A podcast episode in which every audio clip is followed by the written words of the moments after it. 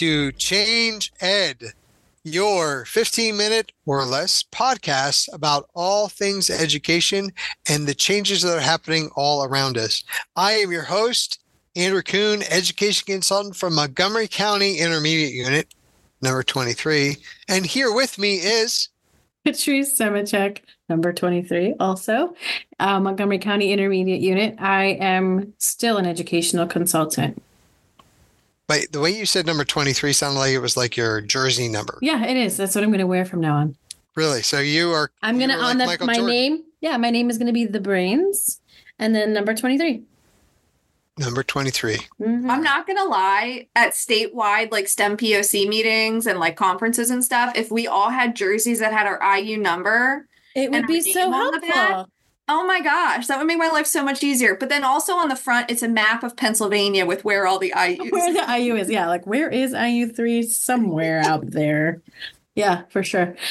We have this ghost voice talking, Andrew. Would you like to introduce our ghost voice? I would be more than happy to introduce this ghost voice. It's actually a voice that's not unfamiliar to us here at the Change Ed podcast.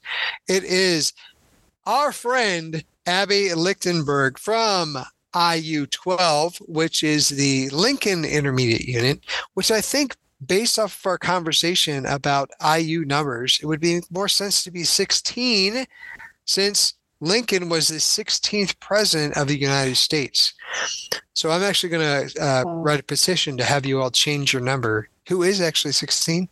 I don't know, but I feel bad for them now. You feel bad for them now. Mean, we're happy to have you back. Uh, as we talked about, we're still talking about uh, our focus for this month is, you know, new year, new you, and things that we can uh, talk about to encourage our teachers as they, you know, a big thing is to have these New Year's resolutions where we're going to try something new, we're going to try something different, and actually put effort into making those changes. And you had a lot of great thoughts that you had shared with us in your last podcast. And I'm curious, uh, do you have anything additional that you're like, boy, this is another good thing to consider to take on, or that might even couple with that? Yeah, absolutely. Uh, so I think my other words of advice would be to take the long view.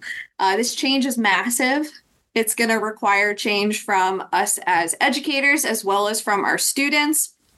And so I think the only way to survive that and to stay sane through that change is to think about things in terms of long term thinking uh, because this change isn't going to be made overnight. It's not going to be made before the end of this school year. But if we're making small changes every day, those are going to add up to those huge seismic shifts in our instruction.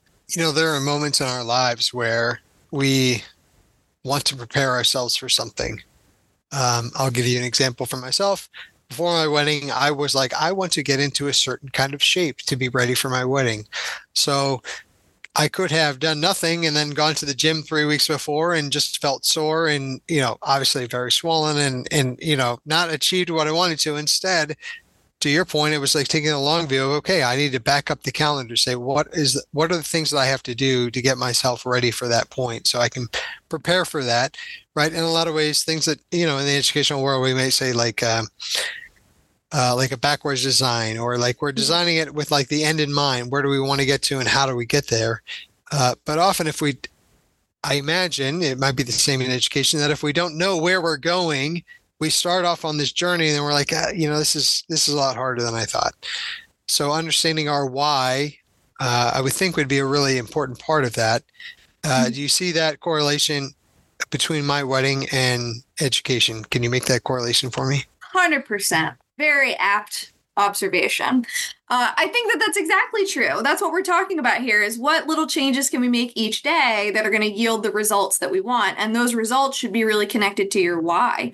Think about, you know, while this change is big and scary and different, there are a lot of opportunities in making this change. And I think for a lot of educators, the sort of the mission and the vision behind the STEELS standards aligns with why we got into education mm-hmm. this idea of helping our students love learning become lifelong learners to become resilient um, curious kids and so i think if we focus on connecting that why with our values and seeing all the optimistic aspects of this change, which is going to come with a lot of work, I think that can be really motivating and keep you in the right headspace to keep going. Because the other thing that we have to acknowledge is that uh, there is research out there that says that any change, any significant change, any meaningful change takes five years Mm-hmm. to make that change.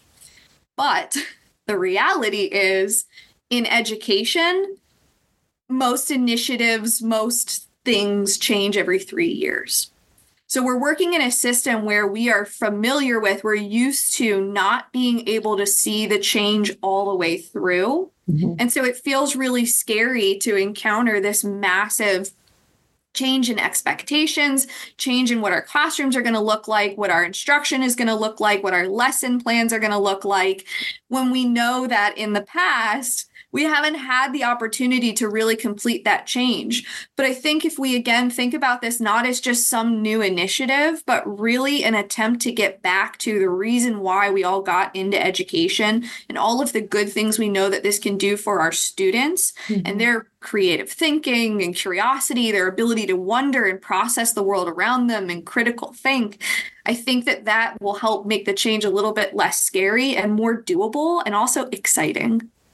I totally agree. And I think your point about in education, things change every three years reminds me of when I was teaching and they'd be like, oh, here's, we're going to talk about backwards design and we're going to have to backwards design all of our lessons. And that lasted five minutes. And so sometimes uh, us veterans get into the mindset, well, this is just going to be here for two years. So I'm going to play the game until it's not here anymore. And I think that if we really understand the why behind what we're doing, the change becomes more permanent because I firmly believe, and I feel like the three of us that are here firmly believe that these changes are really positive, regardless of the content area, that these shifts in instructional practices are what's going to give kids a leg up in terms of um, their futures. Yeah, absolutely. I completely agree with that. And I think in terms of, you know, taking the long view, we have to do that for our students as well. You have to look at their future beyond graduation. We have to think further than the PSSA or the biology keystone. These are about the skills and the habits of mind that our ki- our kids need to be successful in the real world. And, you know, that's increasingly becoming a world that we can't prepare them for because it's changing so quickly. So the best that we can do is help make them flexible, critical thinkers. And I think that the the STEELS standards really do embody a lot of the supports and the structures and the foundation that we need to make those changes.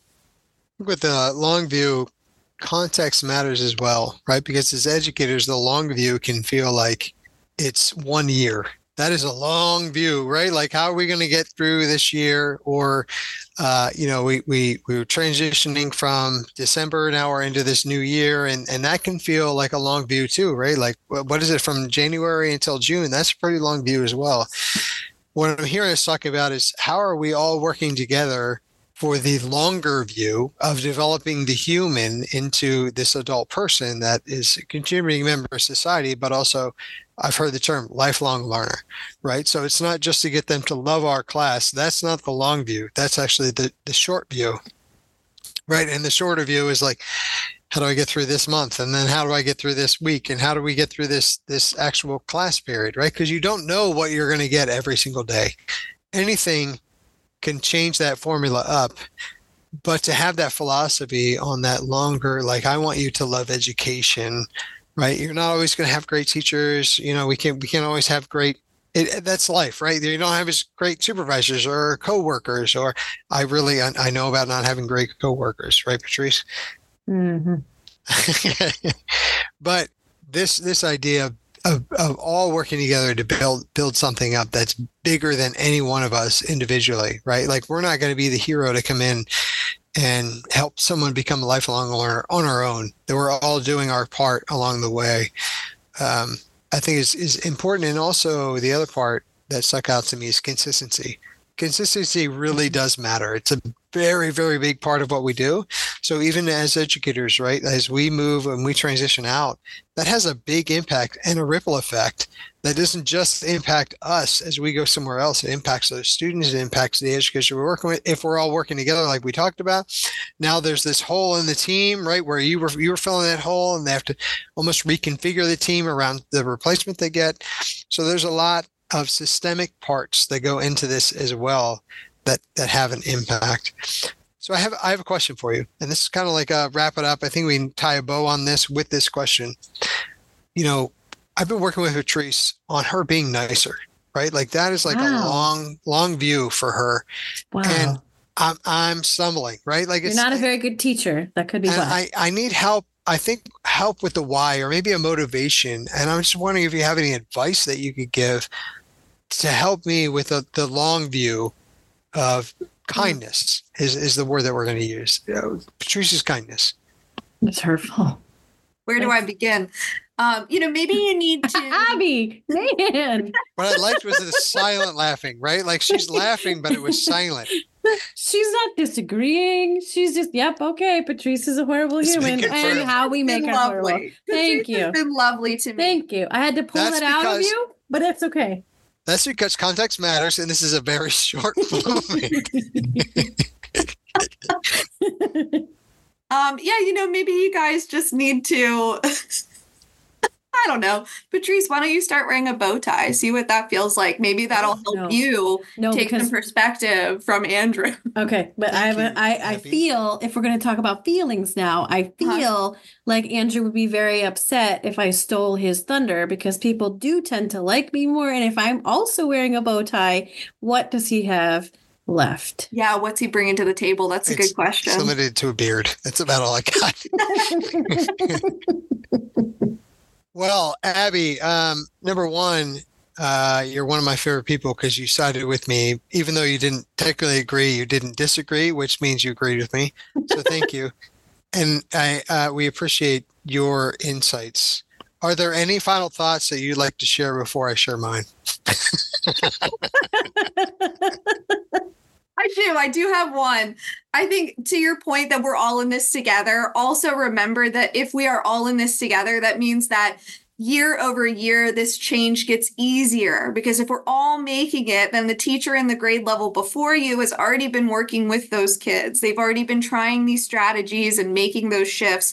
So each year you get kids who have been exposed to this for for more and more years. So I think over time exponentially it's going to get easier what you're going to see these kids be capable of doing. That curiosity and wonder that's going to be alive in them, hopefully, I think is going to be really exciting. And I feel really hopeful about it. That's a really good point. I can tell that you are a huge fan of the show because you had mentioned, uh, un, unbeknownst to us, you had talked about the work. And one of the things that we talk about, we talked about a lot of times, is the work in our jobs, and our lives, right? Adulting can be hard. And these things that we're talking about and we're working on is the work, right? Being able to be a consistent person who is also able to be flexible and see changes as they come and embrace those changes, but be a lighthouse at, at the same time. Uh, understanding change does take time. Uh, all the things that you said and having the long view, we really appreciate your perspective and encouraging us to continue to get out there and to do the work. So, on behalf of our Change Ed team and Abbey, thank you for being with us. We thank you for tuning in and encourage all of our listeners to continue to put yourself out there and go take your moment.